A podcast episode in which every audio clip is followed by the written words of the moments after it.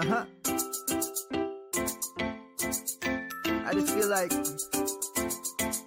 I've been around the block, ripping up fantasy stock, working around the clock.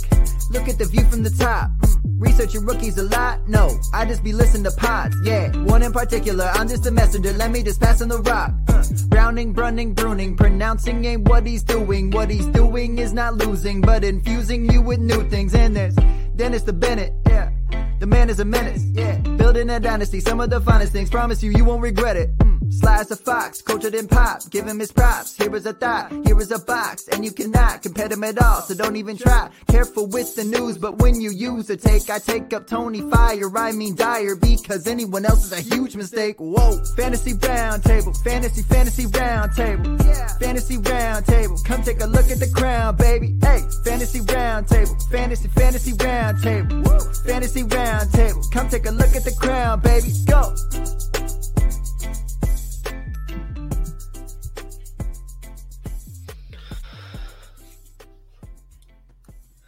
What is going on, everybody? It is Friday. We are into week 5, one game into week 5 at least. Hopefully, all of these games will be played as we've gotten a little bit of good news here over the day. But as we've learned, that can change very quickly in a 24 to 48 hour period. I've got Matt and Dennis here with me. How you gentlemen doing on this beautiful Friday?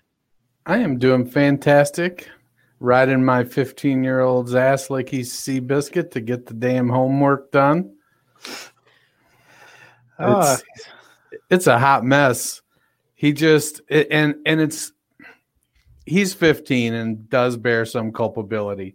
However, we got two different systems the school uses, and there can be a 20-point in his grade between the two systems. And one teacher's like, oh, this system is the one you look at. Different teachers, oh, this system is. One teacher today I emailed and I'm like, look, you don't show an assignment here for 7 days. Your email says he's missing a bunch of work. He says he's missing 2 assignments. We don't know what the hell is going on. I need answers. And he's like, look, here's the assignments he's missing. And think if it's that hard for you, a parent who actually cares, what's it like for everyone else? Well, he took his first 2 parts of his midterm for his first college class. He got an 80 on one and 100 on the other part. And he has to turn in tonight the 5-page paper, MLA formatted, 12-point Times New Roman double-spaced, on the early 1900s progressive movement. So we'll see how that goes. Yeah, school sucks.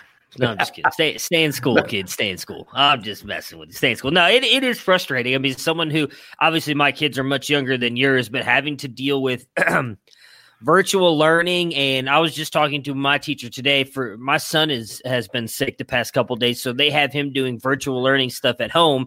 And like, okay, well, this is what you need to do. But then every time I go to this website to do what they want me to do, there's no videos on this website. They did everything live. They haven't posted the videos that I'm supposed to watch on there. It's like, oh, well, it's due by Friday, or he's going to take a 0 on this assignment.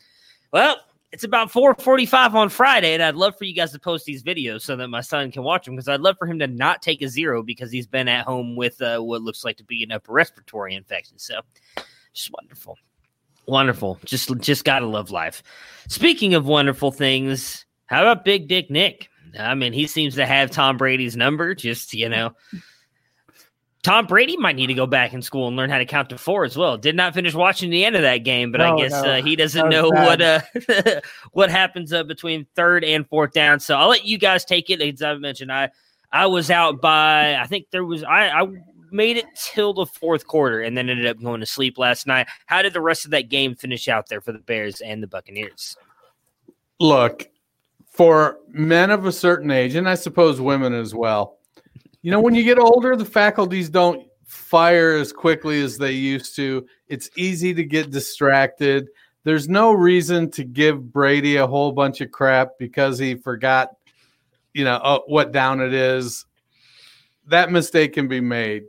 I don't think Nick played terribly well. I mean, the Bears in general, Montgomery struggled. Nick missed some throws really bad. the defense looked good. That one play, Khalil Mack just,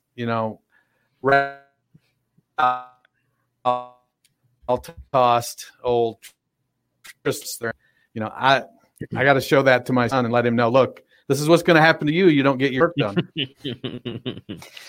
Yeah, it made me wonder. So Brady clearly did not realize the fourth down play was fourth down, which explains, because I was wondering why he threw it so far down the field when there was a receiver open underneath. It also made me wonder, he got calls sent in. They huddled up before that play.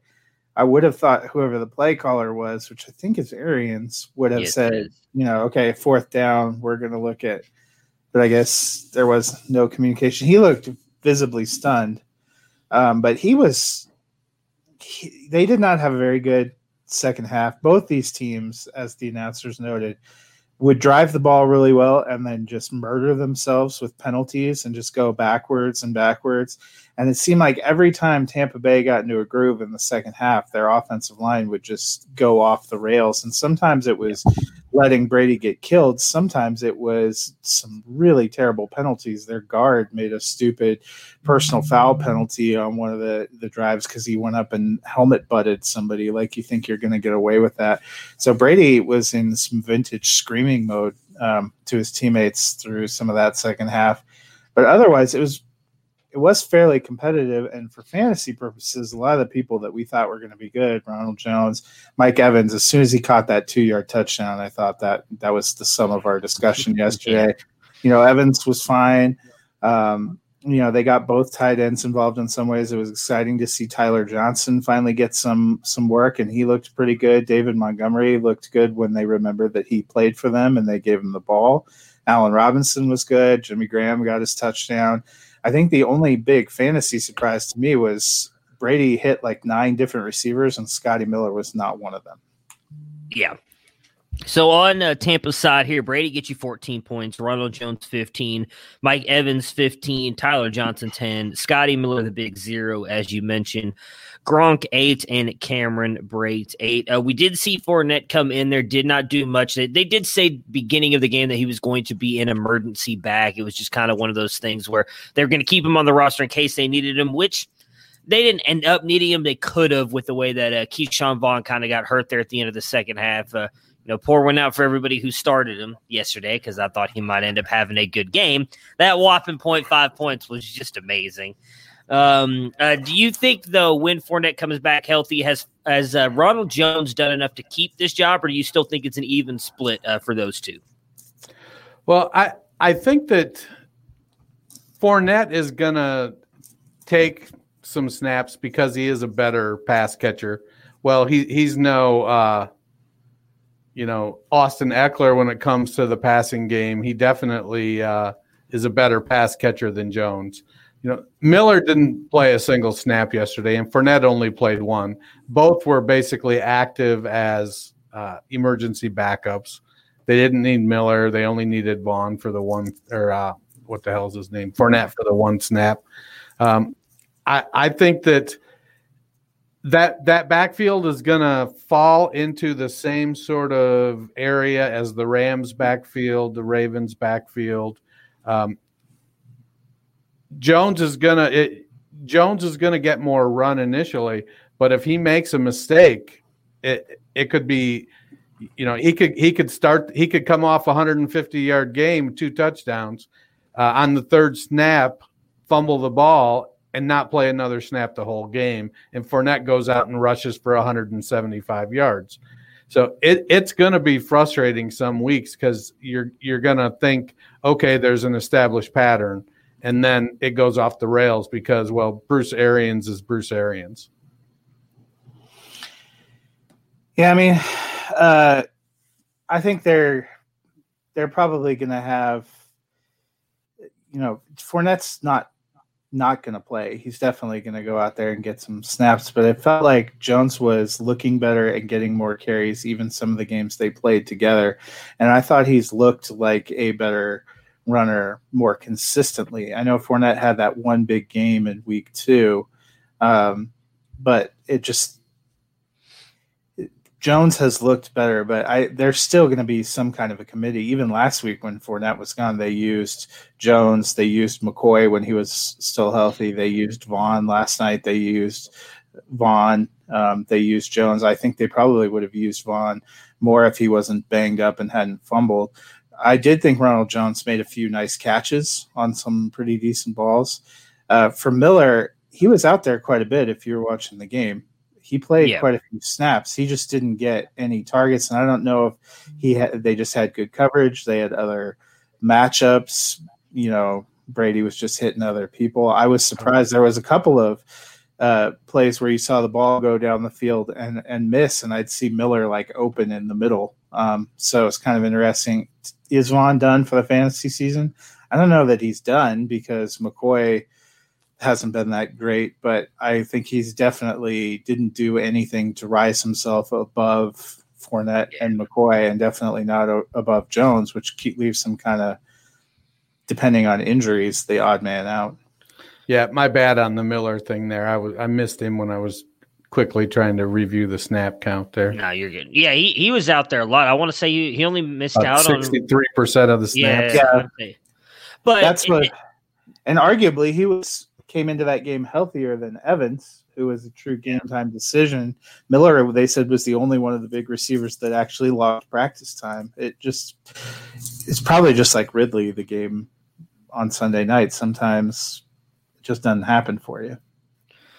On Chicago's side here, Nick Foles, 11 points, David Montgomery, 18, Allen Robinson, 19, and Jimmy Graham, 12. Are the Bears the actual contenders here in the NFC with Nick Foles?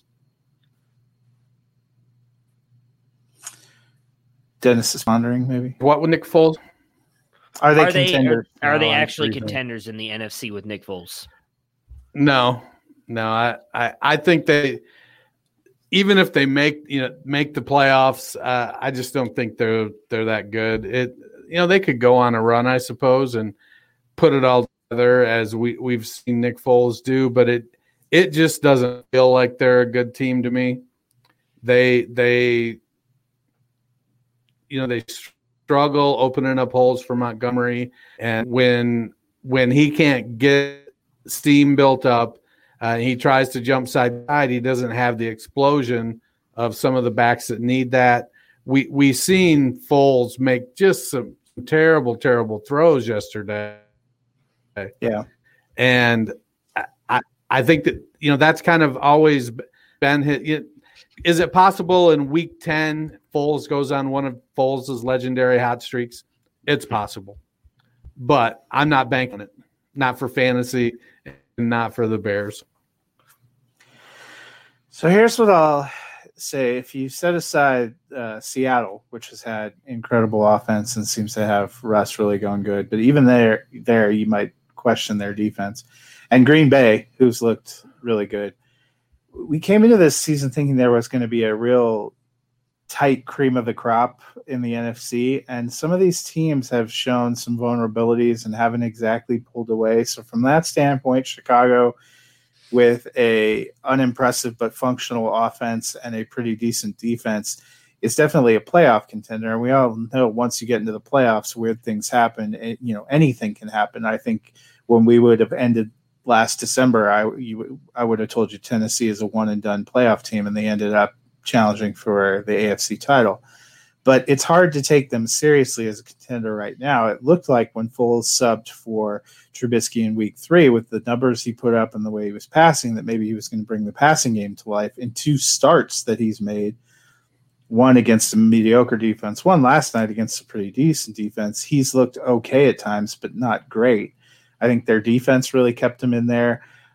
I also just have a problem with their play calling, because Montgomery, when they were giving him the ball, looked like he was running hard and he was trying to catch the ball and trying to make things happen. They talk about them not putting up very much running yardage. That's true, but they don't give enough sustained carries to get into any kind of game flow. And when they do give carries, if you were watching the way they were doing, there are these weird motion carries. you know, that's not exactly, I mean, when you think of Chicago, at least I do, when you think of like the classic Bears, it's kind of line up and run it down your throat. And there's none of that in this offense, but Montgomery actually looks like he might be decent at that. I don't know if their line's decent at that or if Nagy can commit himself to actually trying some of those things, but you see some of these plays and it, you know, Nick Foles actually came off the field and was kind of yelling at Nagy at one point last night because they were doing the hurry up and they were hitting, moving all over and they were doing pretty good. And Nick Foles was like, we want to keep going. And his coach told him, no, you need to huddle up. And as soon as they started huddling up, they lost their momentum. They had two or three negative plays. They moved backwards. It's like they find a groove and then their coach willfully or accidentally just kills them. And that would be my bigger concern if I'm watching Chicago. Yeah. I mean, that's what we talked about yesterday. Matt Nagy and his play calling is just not good for them at all. I'm going to say no. I have no doubt that they'll probably continue to contend all year. They've got a really good defense and they have talent on offense. I mean, Allen Robinson, you know, I still don't know if Nick Foles is better than Blake Bortles, but I mean, he's going to put up his points with Nick Foles. David Montgomery is a talented running back, but there's too much more talent in the NFC for me to think that they're going to be real contenders. Can they make the playoffs? Sure. I don't see them being real contenders, though. I personally do not see it. All right, let's do the rest of the Sunday games here. So kick off our first game here. We've got the 2-2 Panthers at the 0-4 Falcons. Carolina's side, we have Teddy Bridgewater coming in at QB 15, Mike Davis, RB 6, Robbie Anderson, wide receiver 14, and DJ Moore, wide receiver 19. The Panthers' offense seems to be getting better. Will this be a big game? Do either one of you have any hope for Ian Thomas or Curtis Samuel with as bad as Atlanta has been against the pass? I'm going to say a little bit like maybe last week. You know, Carolina was moving the ball pretty good, and then you saw kind of in the goal line they got one to Thomas, they got one to other people. There's always that chance for Thomas and Samuel, especially with Atlanta being fairly generous. I just think on a regular basis, I don't know if I'd feel confident starting them even in a better matchup. Davis seems like he's going to get his. Robbie Anderson seems like the favorite target of Bridgewater, and DJ Moore seems like a pretty safe bet. Yeah. It's tough to sign either one of them. I really thought I was going season and wanted to grab him where I could, but that offense is just sort of omitted the tight end. You'd think Bruce Arians was calling the plays there. So a game like Atlanta where it should be high scoring, it's probably a game you want to, like Matt said, you want to stick him in your lineup. Curtis Samuel, you know, I just don't know what's going to happen there. It's like he's playing a complete opposite role of it that he was last year. Yeah, I haven't looked up to see what his air yards are, but I can only imagine it's his ADOT is like, you know, 50% lower than it was last year. Yeah, as much as I love Curtis Samuel, I was probably the biggest proponent of him on this podcast throughout the offseason. I would pass on starting either one of them. I think it's definitely Robbie Anderson and Moore. I was kind of right on this offense being good, though, so I guess I got that going for me. But yeah. Who would have thought Curtis Samuel would miss the salad days of Kyle Allen? Yeah, I know. On Atlanta's side here, we've got Matt Ryan coming in at QB 11, Todd Gurley, RB 20, Calvin Ridley, wide receiver 6, and Hayden Hurst, tight end 10. None of us have Julio Jones rank. I do think that he misses. I assume that's why you guys have him off here as well. Who do you think benefits most from him missing this game? Well, I definitely think they're going to try to get back in the groove with Ridley. He is ascending to that number one role. He's going to do to Jones what Jones did to Roddy White. And I think we're all kind of seeing it happen.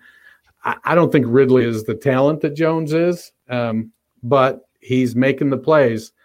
You know, I'm starting to think that Oz is the guy to pick up there as the third. I think he's going to pass Gage. And in a game like this where Jones is out, he'll have that opportunity without having to really fight for it. He'll be that third wide receiver at least, and so he can go in there and put up – if he puts up some splash plays, easy for me to say, That makes Olomides Zacchaeus. Is that how you say it? That makes him something. I don't know. Hurst is frustrating. You know, last year Hooper got the volume. Hurst doesn't seem to be getting the volume. So, yeah, technically Julio Jones, they said, is a game time decision. I also think he misses even if he's active. I'm not wanting to play him. He's had that hamstring injury since before the season. It just seems to keep flaring. And I'm also with Dennis. I think we thought it was going to be Gage last week. Gage was arguably the healthiest of those three wide receivers going into Monday night, and he almost was a non-factor thanks to the great and powerful Oz. So, yeah, the name that you and I won't attempt, but Dennis feels free to nail is probably the one that I'm playing too. Yeah, give me the original Oz. I am out on Hayden Hurst until he proves me otherwise, and I don't think that's going to happen. I am taking the Panthers to win this game. Who are you guys taking? I got the Panthers as well. So do I. So fire up your Falcons, apparently. 0-5 for the Falcons, well, man. So the question then becomes, how long for Dan Quinn? I mean, well, remember, we talked about it on Monday. Arthur Blank is not someone who tends to fire coaches in season. I don't know if they make the move.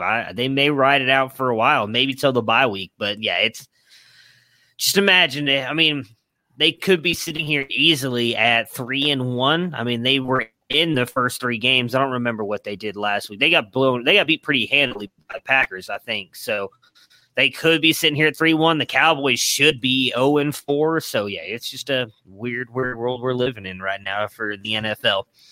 The 2-2 Las Vegas Raiders versus the 4-0 Kansas City Chiefs. We've got Derek Carr coming in at QB 23, Josh Jacobs at running back 11, and Darren Waller at tight end 4. After a great week one, Jacobs has had just 3 okay weeks. Are we expecting a bounce back against a good Chiefs defense? I would be, as much as I want him to have a bounce back, I have concerns that the Raiders are going to have to be throwing the ball a lot, and that's going to limit his opportunity. I think if he's successful on the ground and keeps the ball out of Mahomes' hand, which is the game plan everybody wants to use going into it, then there could be he could have a great game. But unless he goes out and, you know, catches 8 or 9 passes, it might end up being a rough day to have to start Josh Jacobs for me. Yeah, so last year I think he benefited a lot because it seemed like they just had a really powerful line that was able to dominate the line of scrimmage. They've had some injuries and some guys go out, and it doesn't seem like it's kind of opening up those holes, and he doesn't seem like he's been the kind of back that's able to just make his own holes and just drag people through on his own. Obviously, the Raiders are going to see what the Chiefs, what the Patriots did on Monday night and try to do something similar where they run the ball, try to control the clock, try to keep Mahomes off the field. That's really your best defense against them. If they're successful, Jacobs has a big day. If not, you know, you could be – I think, Matt, you were the one of the three of us that had him just out of running back one territory for the season. It does seem like after a huge week one, he might be more of a top-end RB2 overall. Yeah, I learned from last year with Derrick Henry not to count what's the saying go? Not to count your chickens before they hatch or whatever that saying goes. Yeah, I'm not going to take my victory lap just yet. But, I mean, again, we talked about it, and I was having a discussion with Damian Parsons on Twitter about this just a couple weeks ago. It's not that I think Jacobs is an overall bad NFL back, but for fantasy, I just don't think this offense is going to produce enough for him to be an elite running back for fantasy, which is where I think the what's the word I'm looking for here? My mind is so messed up today. The difference is so many people when you say I don't think he's an elite back, is like, oh, well, he does this. Okay, well, that's great, but for fantasy and NFL is a completely different thing. And there's so many other factors that play into you being good at fantasy. We've seen some of the Reggie Bush, one of the best athletes I think we've ever seen come out of college football, really only had 1-2 good fantasy football seasons. Like, all that stuff really does matter. And I don't think Jacobs and Oakland are a good match for their skill set. So you also have to wonder if, you know, to me, their passing game might, with wide receivers pulling people down the field, might actually be worse than it was last year because we all like Edwards, but he doesn't seem to be able to get on the field. Ruggs hasn't been consistently on the field. So you got like Nelson Aguilar and Zay Jones aren't exactly putting the fear of God into defenses. You know, all that leads to your line's a little more beat up and you're facing 8 or 9 men up front. That's going to limit a little bit of your ability. And they still, regardless of all the players that they've lost at the running back position, they still don't seem to get him that involved in the passing game. And so I just overall, I think I'm not expecting a big weekend. We have him at 11. I don't think I had him much further down than that. So that was our consensus rank. So I still have him coming in as the back, and he's going to be a guy you're starting every single week. You have to lower expectations a little bit coming off that big week one. I would say obviously, not necessarily touchdown dependent because he's still going to come through for you in fantasy, but when he gets you those touchdowns, that's when he's going to get you those high-end RB1 weeks. That's going to help you win a week right now until they can get a little bit more consistency on the ground. For Kansas City, we have Mahomes in at QB1, CEH at RB7, Tyreek Hill at – oops, sorry about that. I don't know if you guys just heard that. Tyreek Hill, wide receiver 4, and Travis Kelce at tight end 3. Hardman at wide receiver 52 for us has really been stepping into the wide receiver 2 role, as me and Matt have been talking about the past couple Mondays. But we still have Watkins coming in at 51. So what are your thoughts on those two? And can either one be fantasy relevant here against the Raiders this week? Well, you know, Mahomes is Mahomes and CEH is CEH. And I think Hill and Kelce are both – they're all secure. I like – what Hardman is doing, but I just don't think he's getting – he isn't getting the looks consistently. Sammy Watkins is starting to turn into that possession guy. He isn't the route runner Keenan Allen is, but he's starting to take over that area of the field, and he's big. He's much bigger than Hardman, so he can go over the middle. He can run those – inside curls and those slant patterns and take on the safeties. And so I think that keeps limiting Hardman's effectiveness. Hardman is hitting with the explosive plays. And I think that that's what you're banking on. If you're starting Hardman, is you're hoping that, you know, one of his 4 or 5 touches, touches or targets that he ends up making a big play and getting in the end zone. Yeah, that's it for me, too. I mean, if you have one of them, given the situation with buys and injuries, if you're in a deep league, you know, and you have a lot of flex options, you may need to roll one of them out there. They both have a potentially high ceiling, but I would say Watkins probably has a safer floor at this point in time. I just don't think there's enough of a clear delineation yet to say one is significantly better than the other. Yeah, and I mean, you guys know my feelings on Hardman. I've clearly stated that I think while he's had a couple good weeks this year, I think 2021 is the year for him once Watkins is likely kind of off the roster. I really think that Hardman's going to take a step forward. I wouldn't be surprised if he fully passes Watkins at some point this year, but Watkins is still a very talented wide receiver. I mean, I would think it's fair to say injuries have been the biggest issue for his career. I would assume neither one of you are taking the Raiders to win this game. I am not. Neither am I. The 2-2 Cardinals versus the 0-4 Jets. Does look like this game should be good to go. I haven't seen much else for the positive. I saw it was just one positive test. I'm going to be honest, haven't followed much about it since then. I saw a lot of people making jokes that it was probably Sam Darnold. I don't know. But I think we're good to move forward there. On Arizona's side, Murray coming in at QB5, Chase Edmonds RB26, Drake RB36, and DeAndre Hopkins wide receiver 1. Is Edmonds the play at wide receiver at running back, and it is Kenyon Drake's last shot to prove he's the starter?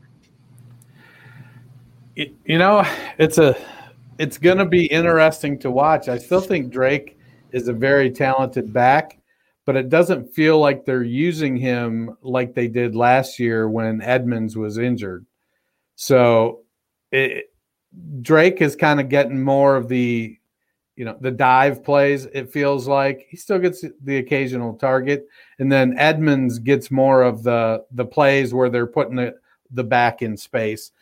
And it just, you know, it's like they're trying to use Drake as the thumper and Edmonds as the flashier third down type of role, change of pace guy.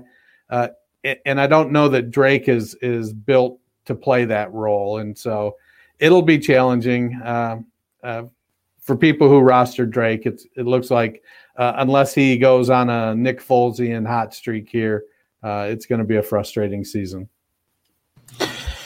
Yeah, I mean, it's got to be one of the strangest cases of franchise tagging a player that we've seen this season, because they franchise tagged Kenyon Drake, which made you think he was a big part of the plans of what they wanted to do moving forward.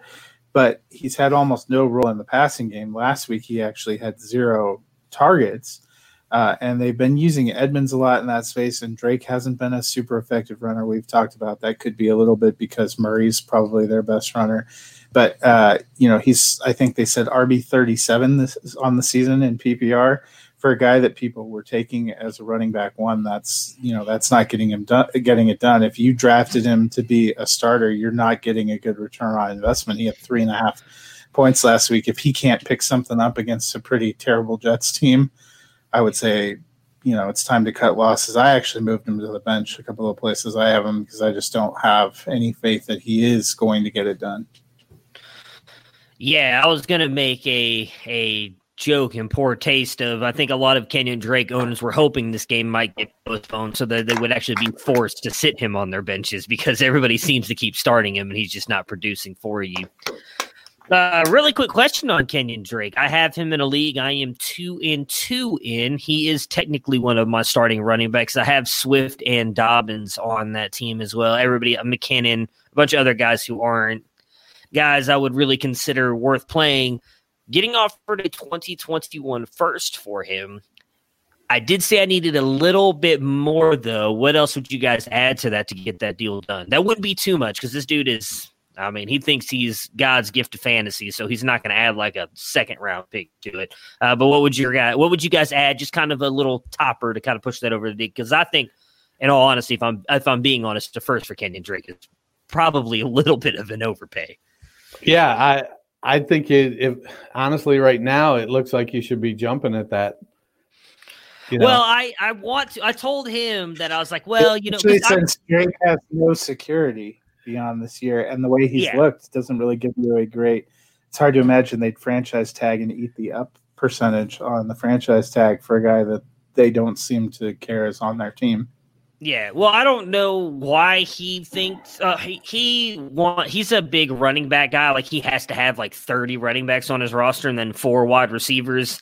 And he's in second place right now. I'm in 6th, so I'm still competing. And so that was my biggest thing is like, well, if I sell Drake, I was like, I kind of feel like I'm throwing in the towel for this year though, because Dobbins and Swift are not going to help me right now. And he's like, okay, I understand that. He's like, well, I'll give you my first. You know, is that fair? And I was like, well, you're probably a 10-12 team. So now I'm getting a background first-round pick for a guy who has first or RB1 upside. He's like, okay, well, what else do I need to add to it? And so I don't want to go overboard because I do want to offload Drake. Like I want to get rid of him, but I want to add a little bit something else to kind of sweeten the pot for me a little bit. So I was curious as to what else I could add. I think you're running the risk of completely losing out on getting him off your team.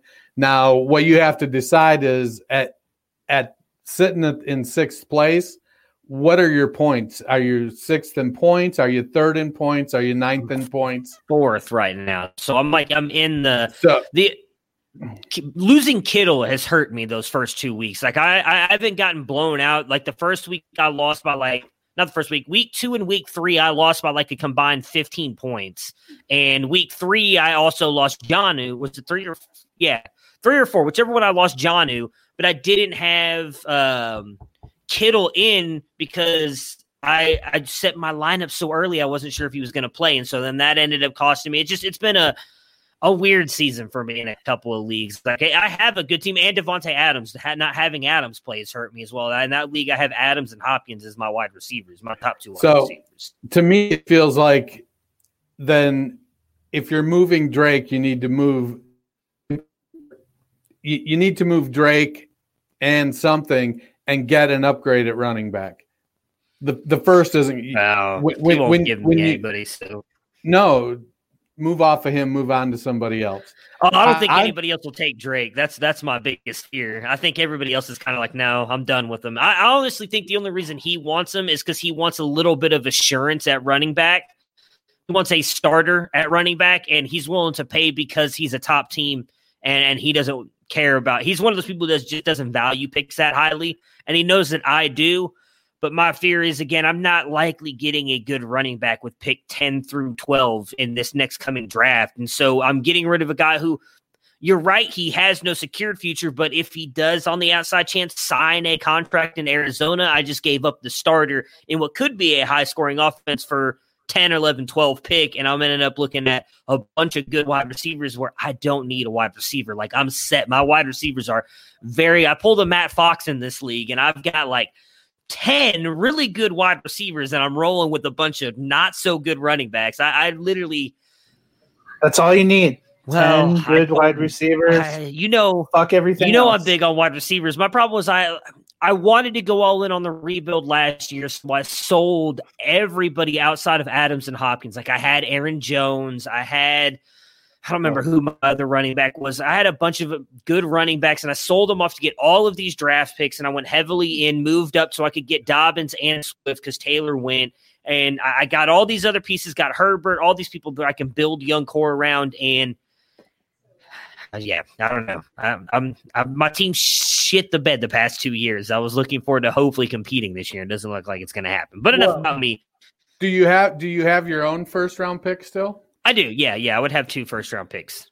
Yeah. So I guess it comes down to making, because if you make the decision that I'm out, then you want to me, it's starting to look at other, who else can I sell to get assets? Do I want to Adams is what, 28? Yeah. Do I want to move him for, an elite young, aim for, if you go out there and say, hey, I'm willing to move Devontae Adams, you may be able to get a top end running back to build your team around next. So. I don't know, man. It's hard. It's going to be hard for me to give up Adams. I love that kid. On the Jets side, we've got Bell, or me and Matt have Bell coming in at 42. Dennis did not rank him, and Jamison Crowder coming in at wide receiver 30. We know Flacco is getting the start. It looks like Le'Veon Bell is going to play. We have not been told for sure by Adam Gase. Probably won't tell us until 10 minutes after the game starts and Bell pops in for his first carry, whether or not he's actually going to play. But would you start him if he is a go? I would. I obviously didn't rank him because I don't have sense that he's actually play. But if he's actually playing, I think he's the best. He's an exceptional pass catcher. And Joe Flacco or am I still frozen? Am I back or am I still frozen? You're back. Okay. Sorry about that. Flacco is what he is at this stage of his career. But I think he can execute the game plan very well. So I definitely would start Bell if he's active. Yeah, I am too. I had him ranked pretty decently high. I think he can have some. I think he can have a pretty decent day. So, he and Crowder are about the only pieces that I want out of that game. So I think Matt said that he's taking the Cardinals. Who are you taking? I am taking the Cards as well. No love for Jeff Smith? I am taking the Cards as well, and Jeff Smith could be there, or he could be like the first 3 games and not exist for them. It does look like Perriman is doubtful, so he's not coming back. Hogan's still there. Who knows with the Jets, man? They, Braxton Berrios still exists, so could be a thing. But I guess we all took the Cardinals, which means congratulations, Adam Gase, on your first win. So the Next game is Philadelphia Eagles, who are 1-2-1, but somehow leading the NFC least, at the Steelers, who are 3-0 coming off the bye. For Philly, we had Carson Wentz as QB 21, Miles Sanders RB 14, and Zach Ertz down at tight end 9. So it's been a little bit rough for the Eagles on offense. Probably isn't the greatest matchup with the Steelers defense and on the road. Do you think Sanders can bounce back? Last week was 9.6 single digits. Seems like the Carson Wentz is pulling his best Josh Allen impression. Do you think he might cede some running space to his friend Miles Sanders? Well, I think the intent will be for him to do that. But with that offensive line, I think Wentz is going to be running for his life. That line is in shambles. They need to be out there shaking every tree. I don't know why they haven't brought in Ronald Leary. Is Ronald Leary, the second coming of Larry Allen? No, but Ronald Leary is better than the shell that was Jason Peters and whoever was backing him up. And, they just need depth and bodies. They need to start cycling through until they get people that are alive and moving on that offensive line, because until they get some help. Do you think that's what hurt Ertz a little bit last week? It seemed like he might have been staying in to block a little bit more because they literally have no line. Well, some of it was, I think, is that, and some of it was there was nobody else for them to really focus on. Ertz was that passing offense with Goddard out and the wide receivers. Ward is stepping up, but he is what he is. We'll see how John Hightower does. The theory that is J.J. Arcega-Whiteside is supposed to be active this week. So this is against the Steelers. I don't hold out a lot of hope for this Eagles offense. Yeah, me either. I did not have Sanders ranked particularly high. I think it's just he's a decent talent, but he's been a little victimized. So on the Steelers side, we had Big Ben at QB 8, James Conner, running back 13, Juju Smith-Schuster, wide receiver 16, Deontay Johnson, who's been fully cleared, wide receiver 31, Eric Ebron, tight end 14. So what do you expect from the Steelers at home coming off a unexpected bye? I think the Steelers are going to actually put out a very dominating performance. I look for Connor to play well. They funnel their running game through their lead back. It does. If Connor goes down, Snell becomes the lead back. That's just how the Steelers do it. I think I actually had Chase Claypool ranked higher than Deontay Johnson this week. So let's see. I have Claypool at 42. No, I had him higher than James Washington, not Deontay Johnson. I didn't even rank Washington anymore because it seems like Claypool has at least kind of moved into that third receiver because they're bombing to him. Well, Washington kind of moved up when all the Thursday night guys moved out.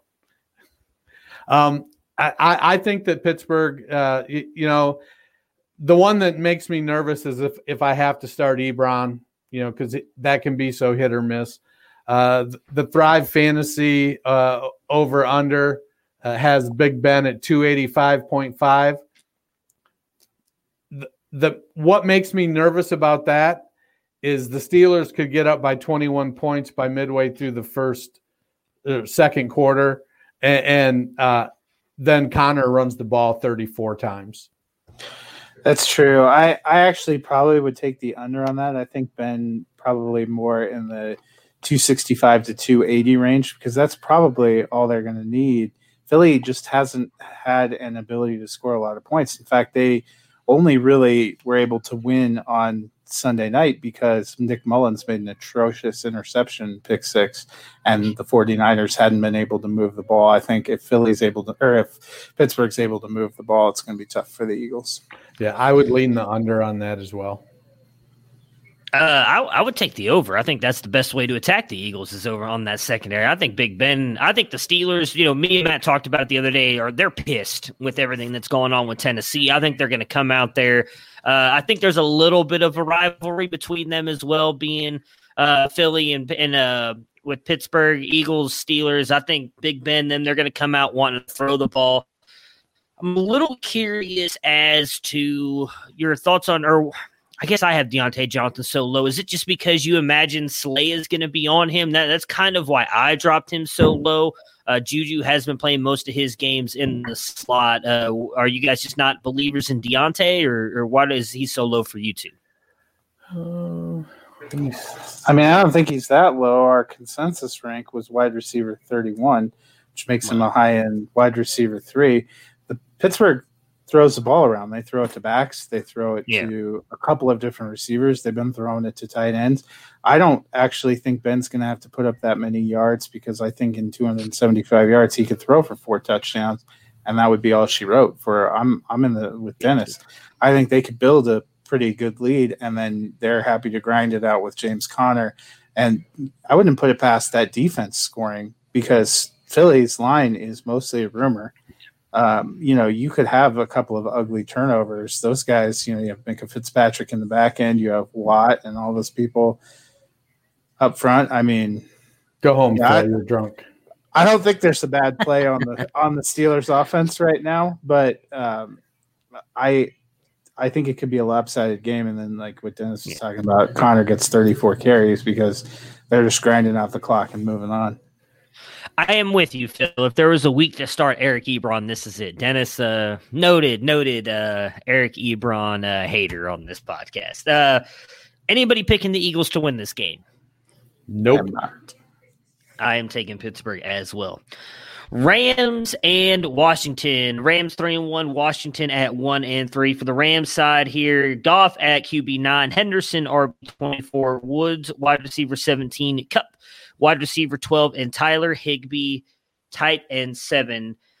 Cam Akers is supposed to be back and available and playing in this game with Henderson, Malcolm Brown, and Cam Akers. What does the RB situation look like for you guys this week? Do you trust starting any of them? Or who the running back situation for the Rams is like a YouTube child's mystery box reveal. You can start one. You can throw a dart and pick whichever one hits, and he may get you 25 points, and they may not see a single snap. I think I'm not sure with Akers just coming back and still being questionable. I'd be hesitant to start him. Where I have Malcolm Brown, I probably am putting him in my lineup as a running back of last resort. But I don't have a lot of faith either way that Henderson or Brown or Akers, I can't start any of them with confidence. If I'm starting a Rams running back, it's because I don't have another choice. Yeah, I have a couple places where I have to start Darrell Henderson. He's the highest in our combined rankings, probably the one I feel the best about. But that being a relative feeling, you know, I don't think you can trust any of them. Henderson looked great for 2 weeks, and they promptly decided not to use him last week in a game that was pretty much in doubt all the way into the fourth quarter. So who knows? Adding another guy to the mix is only going to make that a little bit more of a quagmire. This feels a lot like a couple of years ago, Patriots backfield, where someone's going to have a good game. Good luck picking who. Yeah, I like Henderson the most probably because of the explosiveness.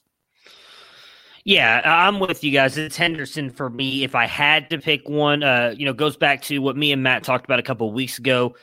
He's just looked better. I think him knowing the offense has helped him out a lot more this year as well, kind of get more situated. I kind of feel like Akers is still going to be the third guy. For me, it's going to be Henderson and Brown for the most part. Akers, they're sitting at 3 in the running back room. On Washington's side, Gibson's coming in at RB 16, McLaurin at wide receiver 18. We do know Kyle Allen is taking over and will be the starter. What are you expecting out of him? And has Logan Allen kind of lost his luster and moved to being on your bench every week? Thank you, Logan Thomas. I'm not expecting great things from the Kyle Allen era. Yeah. Not expecting great things from the Kyle Allen era. If you have to start Logan Thomas, it's probably because you're desperate. I have a few leagues where I have a two tight end premium set up, and there's just enough people on bye and injured that I have to roll them in one league. I don't feel good about it in the slightest. I think it's hard to feel good about any of the Washington offensive pieces outside of McLaurin, who still seem to do pretty well, and Gibson, who seems to be getting stronger as the season goes along. Yeah, they're starting Kyle Allen, who played for Rivera and Turner last year in Carolina. And so I think we know exactly what we can expect from Kyle Allen. They're running that same offense as last year. So McLaurin is DJ Moore. Gibson is CMC.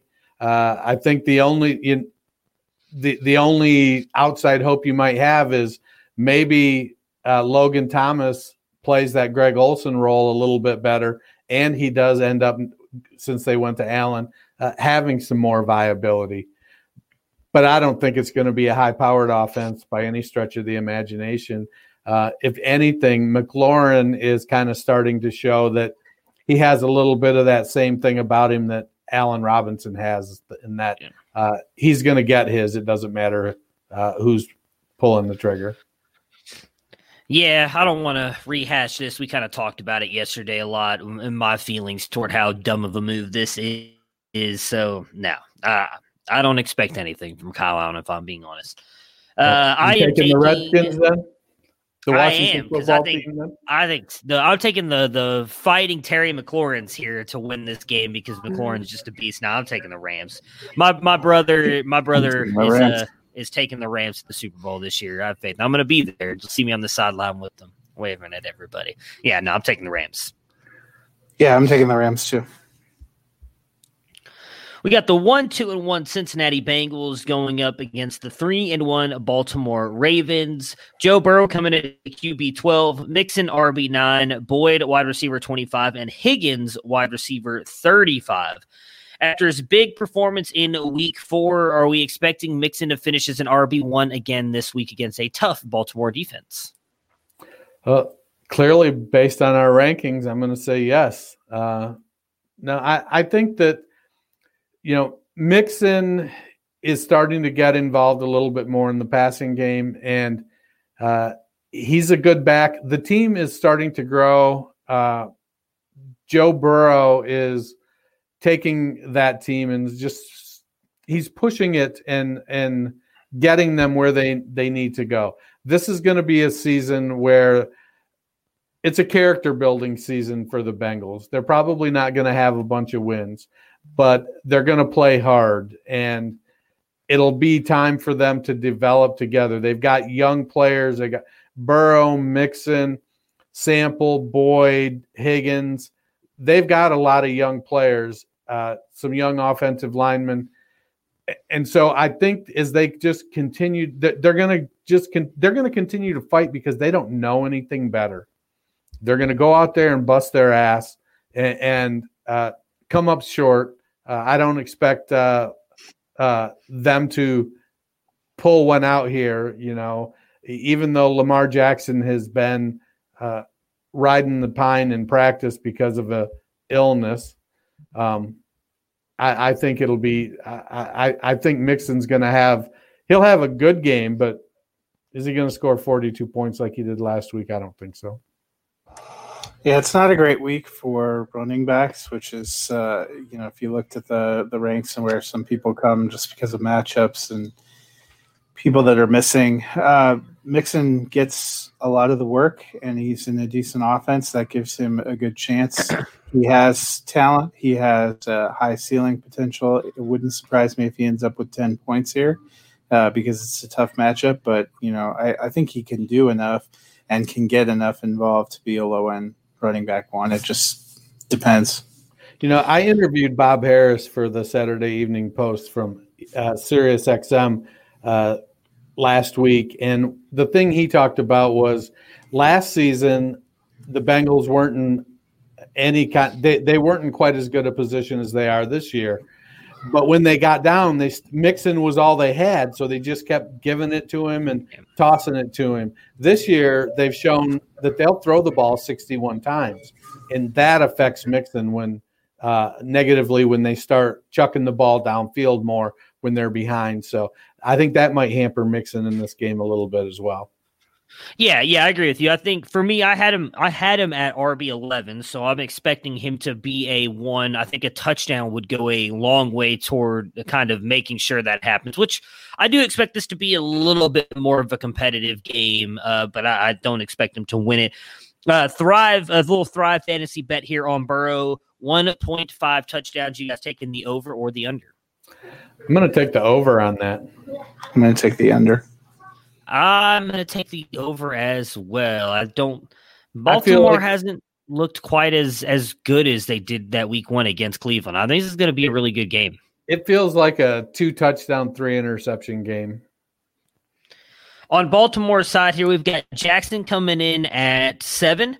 Marquise Hollywood Brown, wide receiver 29, and Mark Andrews, tight end 2. Do you feel – okay. Cincinnati has by far been one of the worst defenses against the run, yet we're talking about 3 running backs who just seem to all be splitting the carries here in Baltimore. Do you trust starting any of these 3 this week? I'd say 4 running backs because you're forgetting about Jackson.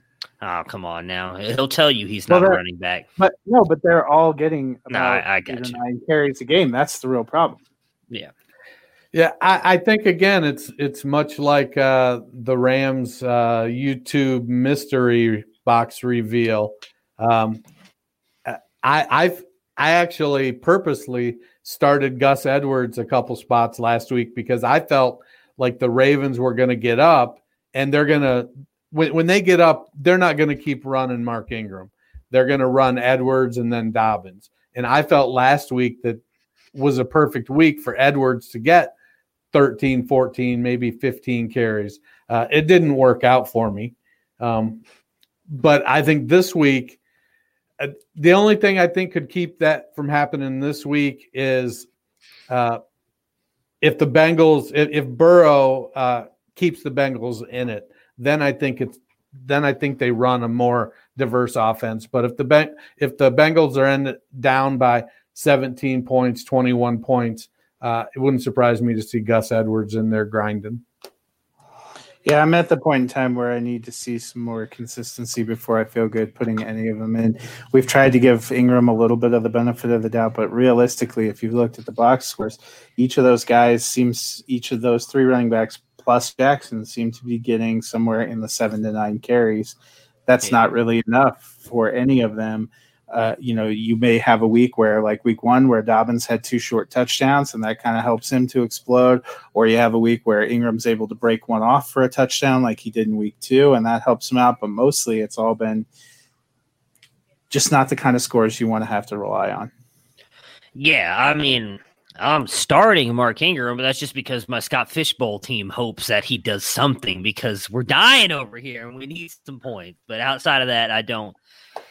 Just looking forward to 2021 when J.K. Dobbins proves that he's an absolute stud, but I don't think that's going to happen until then, unfortunately. Anybody taking the Bengals in this one? Nope. All right. The 1-3 Jacksonville Jaguars going up against the 0-4 the Houston Texans. I haven't forgot. Bill O'Brien no longer with the Houston Texans. Pouring out for old Bill. Hey, I drank all my water this time, Matt, too, so I learned my lesson from that last time. Jacksonville side, we have Minshew coming in at QB 13, James Robinson, RB 9, and DJ Chark, wide receiver 11. Right now, James Robinson is tracking to finish the season as an RB1 for fantasy. You going to take the over or under on that? Well, I think, so what, RB 0? I mean, or is he going to finish as an RB1 or is he not? I guess is the best way to put it. Well, if the guys that I'm trying to trade with to get James Robinson are listening, no, he's not. But no, I, you know, every year a rookie running back pops up out of nowhere into the high RB2, RB1. And it looks like James Robinson is that guy this year. So yeah. I think right now there's nothing that we've seen. He took the opportunity he was presented with, and he's wrestling it to the ground and keeping it. When Ozigbo and Armstead are back on the roster, they're going to have to make up significant ground because Robinson has shown he can play all three downs and he can do it very effectively. I'm going to say, barring injury, he finishes as a low-end RB1. Yeah, I think he's probably just based on the injuries and kind of what we've seen from a lot of running backs, whether it's the timeshares or anything else going on. It's been a weird year. And Robinson has been a true bright spot. He's very much the Philip Lindsay kind of player we saw out of Lindsay a couple years ago, where he comes on and looks amazing. And I think Jacksonville is just good enough that he's staying in there and getting a whole lot of run. The Jacksonville's not getting blown out, so he's staying on the field and he's getting some receiving work. So I do think that it happens. Thrive fantasy bet for the Jacksonville Jaguars in this one. James Robinson, 96.5 total yards, over or under? Over. Yeah, I'm taking the over. Houston defense is struggling. Yeah, I would take the over on just 96 rushing yards, and then you add the total yards in there. Yeah, Houston right there with Cincinnati is one of the worst rush defenses in the league. On Houston's side, we have Watson coming in at QB6, David Johnson coming in at RB19, Will Fuller, wide receiver 20. Bill O'Brien is gone, as I made a joke about a minute ago. We have seen that galvanize teams, though, in the past. Teams kind of come out and fight strong for their new coach, Romeo Crennel, or the interim head coach in Romeo Crennel. Do we think that the Texans snap back this week in spite of Bill O'Brien? Well, I think it's going to be a very competitive game. Deshaun Watson is a very mentally tough player. And I think, well, you may not agree with how the agenda is going as a player. You might think, hey, this coach is kind of, they're not putting me in the best position to win. I think when a coach gets fired, by and large, the players feel like they let that coach down. And Watson strikes me as being a pretty thoughtful and sensitive guy. And I think that, even though he may have wanted things to change, I think he feels bad, and I think he's going to want to go out. The Thrive Fantasy passing yards for Deshaun Watson are 305.5. And I think he wants to go out and show that offense can produce. And so I'm looking at the over there. I'm going to take the under. I think this will be a competitive game, but I am picking the Jags in this one. I think that the Texans have a lot of problems, and simply firing Bill O'Brien and handing the keys to Bill O'Brien Jr., Romeo Crennel, is not going to fix it.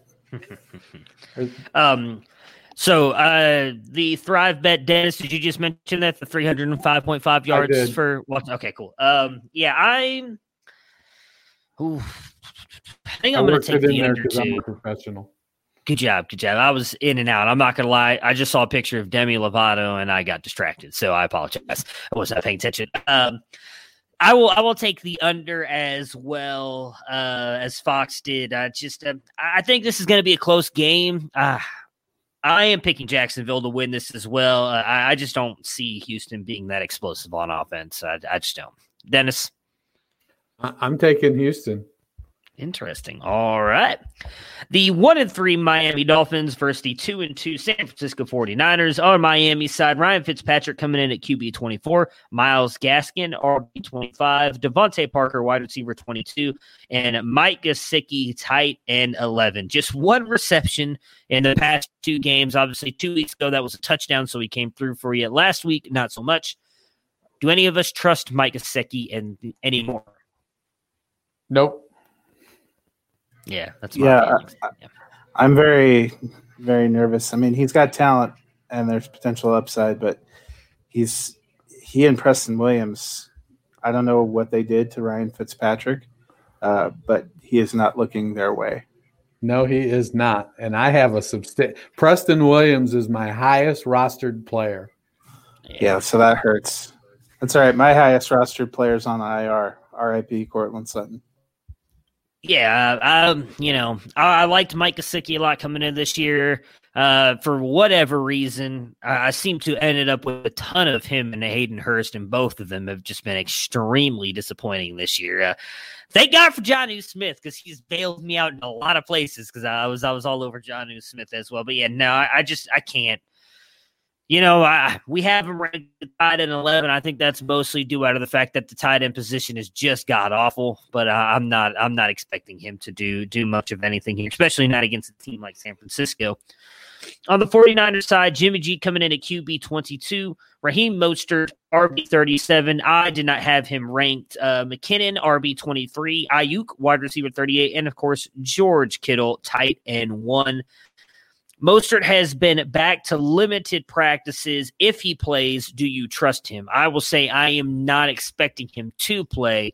If more news comes out that he will move up in my ranks, but I'm still going McKinnon. He's officially questionable, a game-time decision. I am still taking McKinnon to be the guy this week. If Mostert's out there, I do expect him to get some run. McKinnon's been too good the past couple weeks for him to just be relegated to a non-start, especially with the way Kyle Shanahan rotates that backfield. So for me, obviously, depending on your options, I would trust playing him if you're rolling out, like I just mentioned in my other league, Kenyon Drake, DeAndre Swift, and J.K. Dobbins. Mostert, get right in there, buddy. You're starting as my RB1. But for the most part, I still think it's going to be mostly McKinnon this week. Yeah, I think McKinnon is... he's kind of taken over that role the last couple weeks by default. And we know they brought him in 2 years ago to be that guy. So while I like Mostert, it could go either way. McKinnon could rush for 110 yards or Mostert could rush for 110 yards. They're both going to play. Pushes Jeff Wilson. Is Coleman still on IR, isn't he? Coleman's on IR, so okay. Jeff Wilson probably going to get in there too. Yeah. In the 49ers. So I think, obviously McKinnon is ranked at 23. I have McKinnon over Mostert. So I would, if I'm faced with the decision, I'm going to start McKinnon. Yeah, I think McKinnon's probably the safer play. Mostert hopefully can get back and get in there some, but it's not going to be like it was week 1 and 2 yet because they're still easing him in there. I listened to Stefania Bell a little bit, and she said I would not want to rely on Raheem Mostert yet this week because he's still trying to get himself eased back into everything. All right. Anybody picking Miami to win this game? Nope. Neither am I. The best game on the weekend here, the 3-1 Indianapolis Colts versus the 3-1 Cleveland Browns. Jonathan Taylor coming in at RB12. Mo Alley-Cox coming in at tight end 16. Are the Colts the least appealing fantasy team among playoff contenders? Do you feel safe starting anyone in the passing game? No. I mean, unfortunately, between injuries and T.Y. Hilton's ineffectiveness, that passing game is just falling apart. And for a team that's 3-1 in the passing game performing like it is, it seems you would think that Jonathan Taylor would just be, busting balls out there. And he's playing good, but he's not, he's not tearing it up. He's not putting up 150 yards a game or couple touchdowns, and so it's a little bit puzzling. Yeah, I think we saw last week they're not a super high volume offense. They seem committed to using 3 running backs, to using 3 tight ends, to using 95 wide receivers.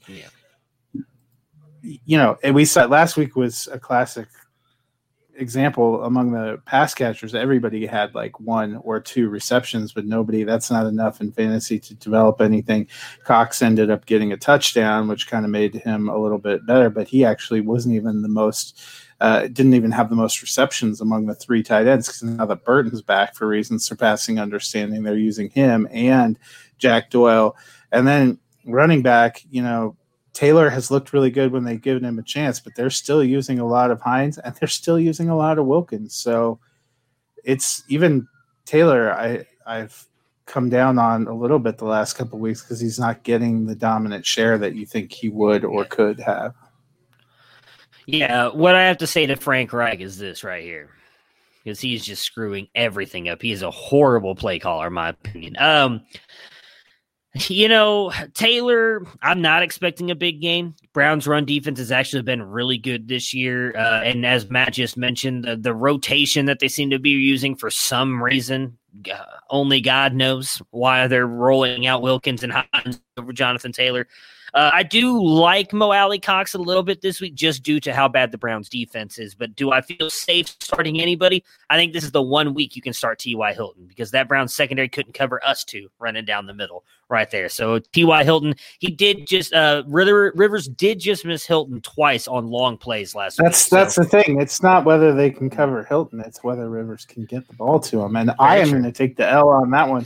Because among the three of us, I was the one, or the four of us with our guests over there, I was the one that spent most of the offseason saying I still thought Rivers had something left. He clearly doesn't. No, yeah. On Cleveland's side here, we've got Baker coming in at QB 17, Kareem Hunt at RB 5, Odell at wide receiver 15, and Landry at wide receiver 32. With Chubb out, how big of a game are we expecting out of Kareem Hunt due to Indianapolis actually having a pretty good defense as well? And can the Browns offense put up big numbers against this defense? Well, I think the Browns have shown that they have some explosiveness. Their offensive line is playing well. I think that Hunt, you know, we know Hunt can carry the ball 30 times a game. He's a good back. And so I think Hunt, you know, the difference between Chubb and Hunt isn't nearly as big as the difference between Hunt and Johnson. And so I do feel like the running back split, even though Johnson looked great last week, I think the running back split is going to be more one-sided than it was before Hunt got injured. That being said, I think the offense will be productive. I think that, you know, Hunt's probably in for 125 total yards, maybe 150. You know, I think the Ernest Johnson will get 30, maybe 40, but it's going to be a Kareem Hunt game. Yeah, and I think the split would have been closer last week if they had been close. You know, you saw once Dallas made a run and came back, they went back to Hunt and those other guys rotated out. But when it's 41-14, you can't blame a team for resting a running back with a sore groin when he's your only option. I think this week you're going to see a lot more Hunt. I think they'll still be effective. They'll still be able to put up some points. I still think Hunt has a very good shot at being a top 5 running back this week, when you combine getting a lion's share of the carries and the pass receiving work to a running back. It is a tougher matchup, but, you know, I like his chances this week. Yeah, I mean, it is a tough matchup, but something that was pointed out multiple times on the broadcast when they played the Cowboys last week, the Browns are running the ball 70% of the time right now. So they're going to go to him early and often. I don't expect this to be like a Baltimore game. Rivers and that Colts offense does not scare me at all, even as bad as that secondary is for the Browns. I think it's going to be a close game, which means they're going to run the ball, continue to run the ball. They're not going to try and move toward passing. So I do expect Hunt to have a really good game here, even though, as me and Matt talked about on Tuesday, I think Dearest Johnson will get some run in this game. I do think they will use him based on how much they want to use two running back sets. But Hunt, he's just so talented. It's going to be a very interesting game to watch, I think, with that defensive front for the Colts against that offensive line and Hunt for the Browns. Baker Mayfield Thrive fantasy bet here, 241.5 passing yards. Are you guys going to take the over or the under? Well, how many times has Baker surpassed that so far this season? I'm guessing zero. No, once. Against Cincinnati. Okay. And even last week, if he'd been the one that completed that pass to Odell for the touchdown that Landry threw, he still would not. He'd still only had 202 yards. So I'm taking the under, and I think that because I was saying I think Hunt is going to have be the focal point of this game. So I'm definitely taking the under on 241.5. I'm also taking the under. As am I. I am taking the Browns to win this game. Who are you guys picking? Browns. Well. All right. Damn it. That means they're going to lose. Well, congratulations, Tony. Congratulations. The Colts just won. The 0-4 Giants going up against the 1-3 Dallas Cowboys. On the Giants side, we've got Jones coming in at QB 19, Darius Slayton, wide receiver 28, and Evan Ingram, tight end 6. The Giants offense has been a hot mess here, but Dallas defense has been, I think you could argue, even worse than that. Is this a get-right game for the Giants offense? Well, the only thing is, like, I mean, how right do we expect Devonta Freeman to get? I'm not talking. Let's just talk Darius Slayton and Evan Ingram. Yeah, let's talk about good players. For me, it's Darius Slayton. If not now, when? Right. I mean, you know, the challenge is Jones is a turnover factory, and I love Darius Slayton, and Ingram is clearly talented. Is it a get right game? It can be if they're clicking. If the offensive line gives Jones enough time, he's got the weapons in Slayton, Ingram, Golden Tate, and if the running game can gain enough yards to keep the defense honest, you know, there's definitely that possibility. The downfall is that as bad as Dallas's defense is, Dallas's offense, they can oftentimes they can keep up with the other team. So if they're not playing against a high-powered offense, Dallas can win shootouts fairly easily. And if it's a mediocre offense, Dallas, even if they give up, even if the Giants score the most points they have all season, Dallas can still outscore them.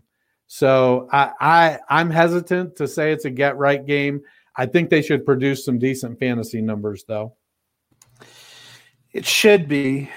You know, if Slayton doesn't do it this week, Ingram can't get going this week, then, you know, when. But part of me thinks that Jason Garrett sits in his office at Giants headquarters, looks at a picture of Jerry Jones, and says, "I wish I knew how to quit you." Yeah. And that's part of the Giants' problem. I don't know what it's going to be like for him coming back to Big D. You know, I'm with you. I hope that it's going to be a get-right game for them, but if you are starting them in your lineup, I don't think you feel good about it at all, even as bad as this defense has looked. On Dallas' side, we've got Prescott coming in at QB3, Zeke at RB2, Amari Cooper, wide receiver 11, CeeDee Lamb, wide receiver 21, and Dalton Schultz, tight end 13. Another big day for the Cowboys against a suspect defense. Yeah, I think that's the Cowboys' game this year, scoring points. And, you know, Amari Cooper has been probably the most consistent I think we've seen him in his career. And he is sad to see, but you are that is true. It's sad to see, but you are correct. He's serving you a big old helping and shut the fuck up is what he's doing. He is really doing it. Yeah, it's making me look like a complete idiot. So, but I also think if the Cowboys get up, you know, they're going to shorten the clock, and the guy that does that is Zeke. So I expect the Cowboys to get up. I think that. Well, the Cowboys' defense isn't great. You know, Aldon Smith is playing lights out. And if Smith rattles Jones's cage a little bit, sack, fumble, hits him a few times, gets him antsy, it could be a rough day for the Giants.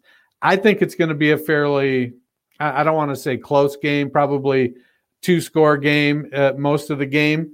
So I think Elliott, they're going to try to kill the clock with Elliott, Cooper and Lamb. You know, this is the week Michael Gallup goes off for, you know, 2 touchdowns and 100 yards, while Cooper and Lamb both, you know, catch 5 passes for 70. I think Dallas is going to be really good. I think they are motivated to pound the Giants and to say we are a good team because if you listen to their coach's comments, There was definitely somebody was chewing them out this week. He called them out pretty hard after that game, called himself out pretty hard after that game. I think they have an opportunity to make a statement, and they're going to try to. I'm honestly kind of pulling back from Dallas a little bit on this one. I think the Giants defense, and me and Matt kind of talked about this earlier in the week, and I know that the Giants haven't necessarily played an offense quite as good as Dallas has looked so far this season, but the Giants defense has put up pretty good numbers. I am with you, Dennis. I think it is going to be a close game. You know, it's one of those things I talked about with the Browns and Bengals a couple weeks ago. It's just one of those games where it doesn't matter how good one of the teams are at any point in time in the year. They just always seem to play each other tough. Same thing with Dallas and New York. They always play each other tough, even when one of the teams is clearly not as good as the other. And for me, that's the Giants. I do think this becomes more of a Zeke game than anything else. The Thrive bet here for Zeke, 111.5 total yards. I think that's an easy over for me. What about you two? Yeah, I'm hammering the over on that as well. Yeah, I'm taking the over. Anybody picking the Giants to win this game? Nope. Not even their mothers. That's not true. All right.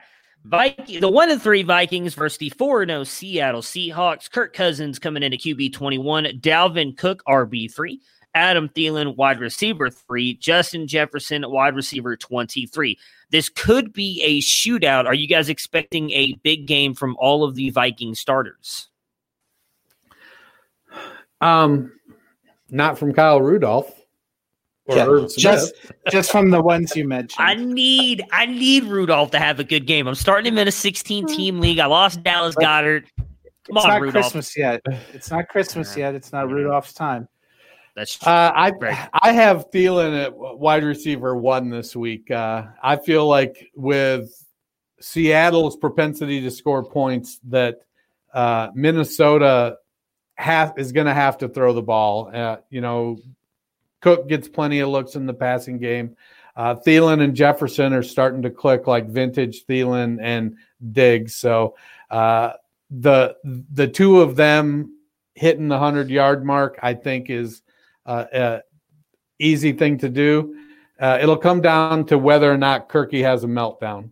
If Kirk can not have one of those 6 for 21 kind of games like he did in week 2, then I think this should be, if not competitive, at least a fairly high scoring game, because Seattle's defense is not very good either. Yeah. Yeah, I think much like last week, Vikings are playing for their season, so they're going to be loading up. Yeah, I think Mike Zimmer is whether he wants to or not, is sliding firmly into the hot seat. Oh God, I hope so. I said at the beginning of the year when they signed him to that extension that I thought it was a bad idea. I thought that was my bold prediction on the Vikings. Is I think 5 or 6 weeks in they were going to regret re-signing him to that extension.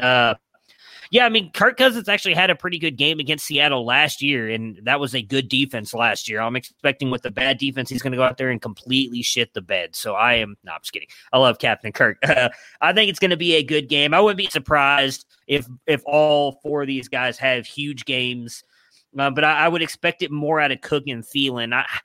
I know this might sound blasphemous to say, but I still kind of want to see it one more week out of Justin Jefferson. I know he's had 2 really good weeks, but I need to see it one more time. I don't have him anywhere anyway, so it doesn't matter because everybody picked him up after that first big game, but I kind of want to see it one more week. But he is definitely playing good. He does seem to be literally the guy they traded away in Stephon Diggs right back already with the team, but I would argue a little bit more explosive than Justin Jefferson.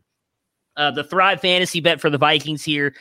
80.5 rushing yards for Dalvin Cook. You guys going to take the over or under?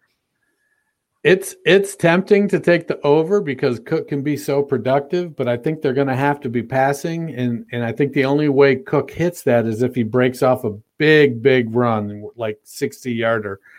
If not, I'm going to go with the under on that 80.5 rush yards. I'm going to take the under as well. As am I. I think he's going to go over 80 total yards easily, but I think he's going to put up a lot of work in the passing game. I'm going under as well on the. On the it feels like a 50-yard rushing, 90-yard passing game for Cook. On Seattle's side, we've got Wilson coming in at QB2, Chris Carson coming in at RB4, DK Metcalf, wide receiver 2, and Tyler Lockett, wide receiver 9.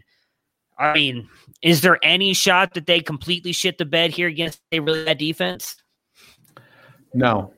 There's a shot that David Moore catches 4 touchdowns and is the number one receiver, but that's the only shot. It's a Jacob Hollister week. Yeah. Or Disley or Greg Olson or I can't remember that guy that's their 4th receiver who sometimes catches passes. I will throw this out there. If that – we were joking about that, obviously, but there is a realistic shot that could happen. If that were to happen, say David Moore, Disley, Olsen, whatever, one of those guys has a big game, who does it hurt more, Metcalf or Lockett? Metcalf. They said the Vikings have been atrocious against the slot, and that's where they've been dropping Lockett. So I would think if Moore ends up catching, it's because they're going to him on the outside and not Metcalf. But there's no Vikings defender that's going to be able to cover them. We've seen better defenders trying to cover Metcalf and not being able. The only danger for Metcalf is that he drops the ball before he gets in the touchdown. Again, throws it out the back of the end zone just to give Kirk a chance. All right. Anybody picking Minnesota? Not I. Maybe Mike Zimmer's wife. No, I heard rumor that she actually went to the books and took Seattle as well.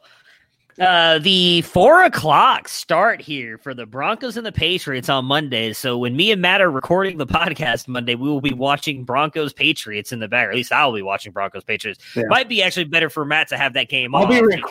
I'll be recording Broncos Patriots so that I can go and we will not be mentioning what's happening just in case. So the Broncos 1-3, Patriots 2-2. On the Broncos side here, Gordon coming in at RB15, Lindsey running back 38, and Jerry Jeudy wide receiver 33. Likely no Fant. Drew Lock could return. We haven't heard anything back on that yet. Right? Actually, sounds like they are planning on him playing. Awesome. All right. So even better. He's been a full participant in practice. I've seen him throwing the ball. They never put him on IR, so you don't get that. Like with Bell, we'll see them have to remove him from IR. Yeah. In Njoku, we expect to probably be active. They'll have to pull him from IR. Denver never put Locke on IR because they hoped he could come back after 2 games. Looks like he will. Fant is doubtful, though, so probably no Fant. Yeah. So with Drew Lock likely coming back, then what does that do for Tim Patrick, who has been phenomenal here the past couple weeks? I think it's good for Patrick. Is, you know, he doesn't have the raw talent that Cortland Sutton has, but much like Adam Thielen, he's a grinder. He's working.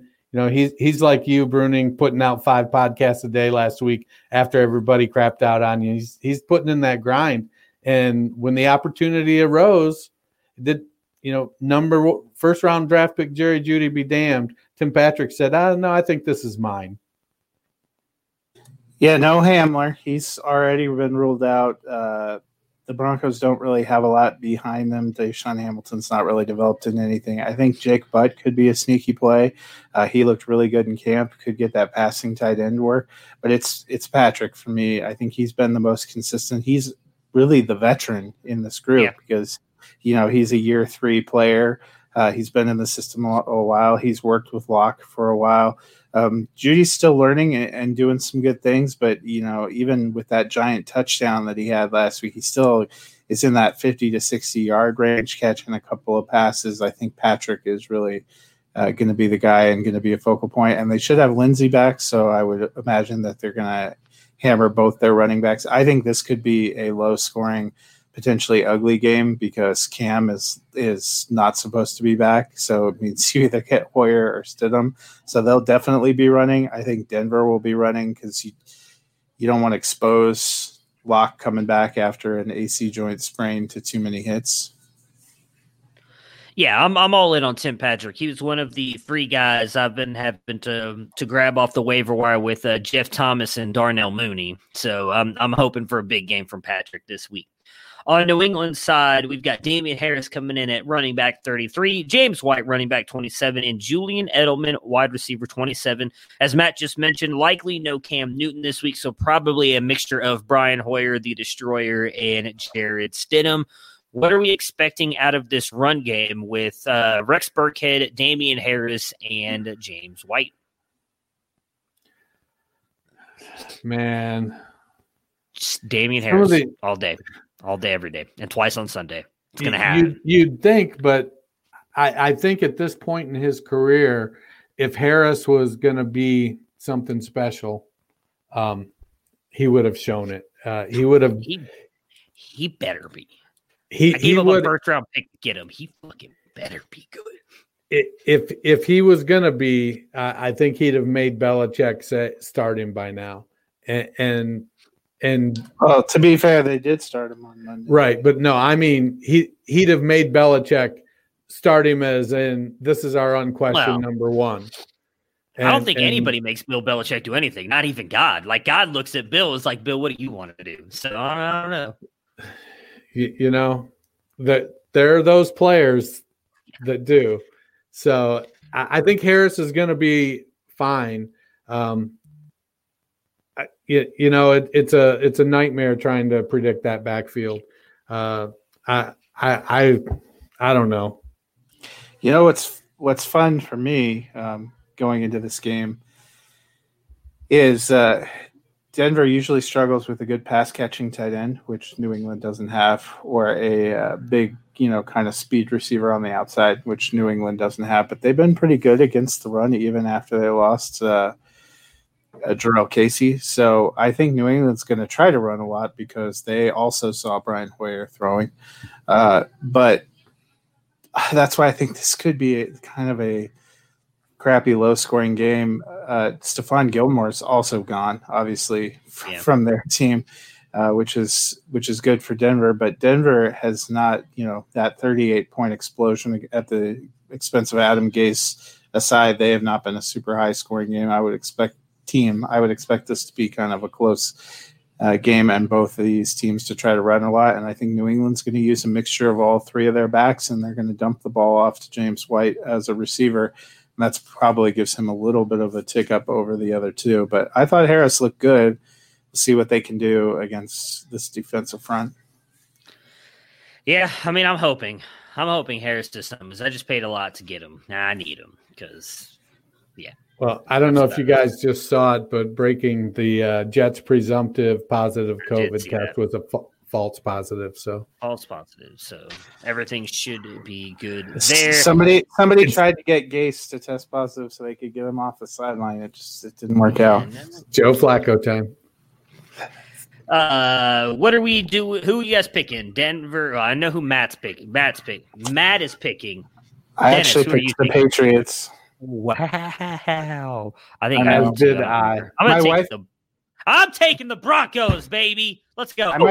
I might switch. My wife took the Broncos, and I feel like I'm going to lose because of it. You are. That's karma. So who are you taking, Fox? I'm trying to write this down. I'll stick with what I published, which was New England. Now you got to take. This was your chance. This is your chance. Come on over the Broncos, sir. They're a good team, buddy. We're going to be all right. They're a team anyway. All right, the 1-3 Chargers going up against the 2-2 Saints. We got Herbert coming in at QB 14, Josh Kelly at RB 22, Keenan Allen wide receiver 10, and Hunter Henry tight end 8. Are we expecting Josh Kelly to bounce back this week after two fumbles last week? And what role are we expecting Justin Jackson to have now with Austin Eckler firmly being placed on IR? Well, I don't expect Justin Jackson to take over. I think it'll be a 55-45 kind of split thing. I think if Kelly goes out there and does put the ball on the ground again early, then you might see Jackson take over the predominant carry role. But the Chargers split the backfield. Even when Eckler was healthy, it was a split backfield. It's going to be a split backfield. I think that, both of them are probably flex level guys, maybe with RB2 upside for Kelly anyways. Yeah, I think they're going to split too. It's not a particularly great matchup. The Saints have actually been pretty decent against the run. And even though they have a billion people questionable, they don't have all those guys out this week like they did last week. I think in general, this could be a tougher game for the Chargers. Yeah, we talked about it a little bit when we did our waiver wire segment on Tuesday. For me, it's Joshua Kelly just because I think he's got the touchdown upside. When they get down into the red zone, they're going to lean heavier on him than Justin Jackson. But outside of that, I agree with everything you guys just said. On New Orleans side, Breeze coming in at QB 10, Alvin Kamara running back 1, Latavius Murray running back 29, and Emmanuel Sanders wide receiver 34. We do not have Michael Thomas ranked. I did just see another thing. I did not have Michael Thomas ranked. Oh, okay. I ranked him at number 6. I did not have. Me and Dennis did not rank Michael Thomas. Salvaging my fantasy season, all those places that I drafted him, especially my work league where I'm in last place. Much to my shame, he's coming back. 28 points. He's just gonna. Well, everything will be right. He was limited again in practice today. Yeah, if he does every day this week, he practiced every day last week. He's coming back, baby. So we know how Matt feels then about this. If he's out there, wide receiver 1 on the week, Dennis. If Michael Thomas is cleared to play, do you trust starting him this week? Oh, I think if he plays, I definitely think you start him. I think you temper your expectations for one of those, 25-point outbursts.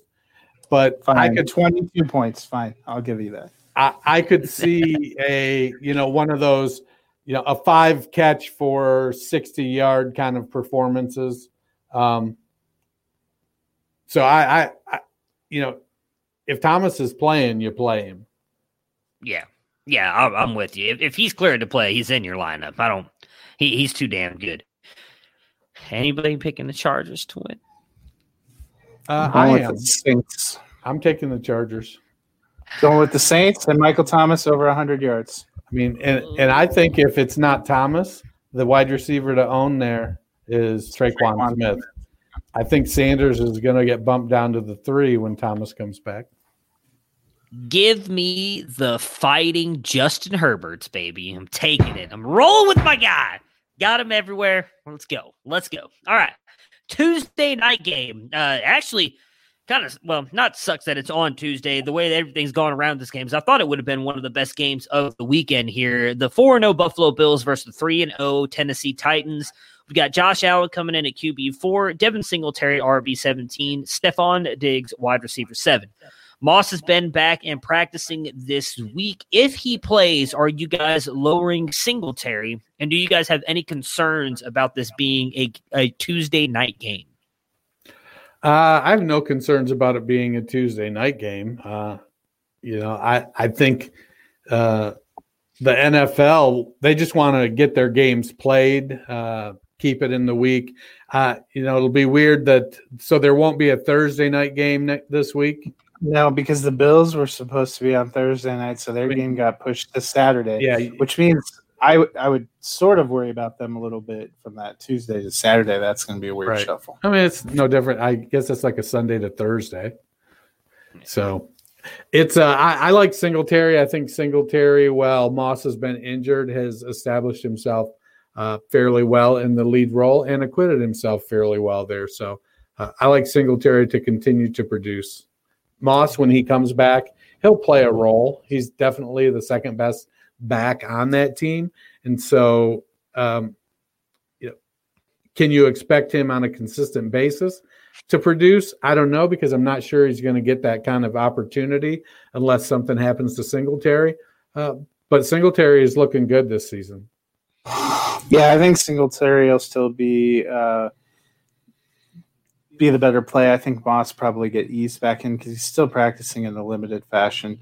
And Moss probably technically the third best back there because Josh Allen's number 1, and then Singletary, and then Moss. Yeah, Josh Allen's number 1 for everybody. He's amazing. But yeah, I agree with you guys. It's Singletary still for me. I think I need to see Moss come back and actually be used like we saw him in week 1. I think with as good as Singletary has played, I don't think that they're just going to throw Moss right back into kind of getting as much work as he did. On Tennessee's side, Tannehill, QB 19, Derrick Henry, RB 12, and Jonnu Smith, tight end 5. Do we think that the layoff will impact Tennessee at all? And do you think if A.J. Brown is back, can you count on him? I think that we know what that offense is when it's healthy. And if they're all back, we know that Tannehill will play relatively conservative, but take a couple shots. A.J. Brown is explosive. That Derrick Henry is a battering ram. And when he gets up ahead of steam, it's pretty hard to catch him. And Jonnu Smith is a specimen at tight end. He runs the ball. I mean, Smith is probably the second best running back on that team. So, yeah, Brown. They've just been doing estimates because they're not allowed to actually gather, be in the building. They estimated he would have put in a limited practice if they had practice. I think he's probably tracking to go. I would be a little worried because A, he's still rotating himself back in, and B, they lost all their other receivers. So he's going to get really blanketed with Tre'Davious White, I would imagine, because the only other receiver they have of note is your boy Khalif Raymond. So I would think that that's going to be a concern. I actually think the layoff is going to hurt Tennessee, not because they were off for a few days, but because they literally haven't been able to meet or practice even in this game week. They're hoping to reopen their facility tomorrow, so maybe they can get a couple of days going through, but I think there's going to be some rust. They lost a lot of people on offense and defense. They're going to have a lot of subs kind of filling in. They haven't been able to be together to go. You can have Zoom meetings and stay connected, but that's not quite the same. And considering we had no preseason, they were kind of warming up, getting into a groove through 3 games, and then essentially take 2 weeks off. They did it potentially to themselves, but I think that could have an impact when you're coming back playing against a good team who's gotten into that groove and been steadily playing. Yeah, I'm not playing A.J. Brown this week. Even if they say he's full go, Tre'Davious White has shown he can stop anybody. I'm a little bit worried about this offense. If anything, I'm all in on Jonnu Smith this week. I think that's going to be the best play for the Titans. I am taking the Bills to win. Who are you guys picking? I have the Bills as well. I am also taking the Bills. All right, so that will do it for us here, week 5. Me and Matt will be back on Monday to recap the week 5 games and talk about the Broncos beating the Patriots live as we're recording. No, I'm just kidding. And then obviously we'll work out through the rest of the week based on everything that happens. Hopefully no more positive COVID tests and everything, and all these games will go off without a hitch. Good luck to everybody in your fantasy matchups this week, and we will see you guys again next week. Right on. Prepare for glory! I don't know if you got your popcorn ready. If you got your popcorn ready. I came out the womb, I was ready. And he's hit the end zone for an unbelievable touchdown. I would be honored. Throw it up above his head. They can't jump with me. God, Lee. Only tackle him at the 40-yard line. Who can make a play? I can. Who can make a play? I can.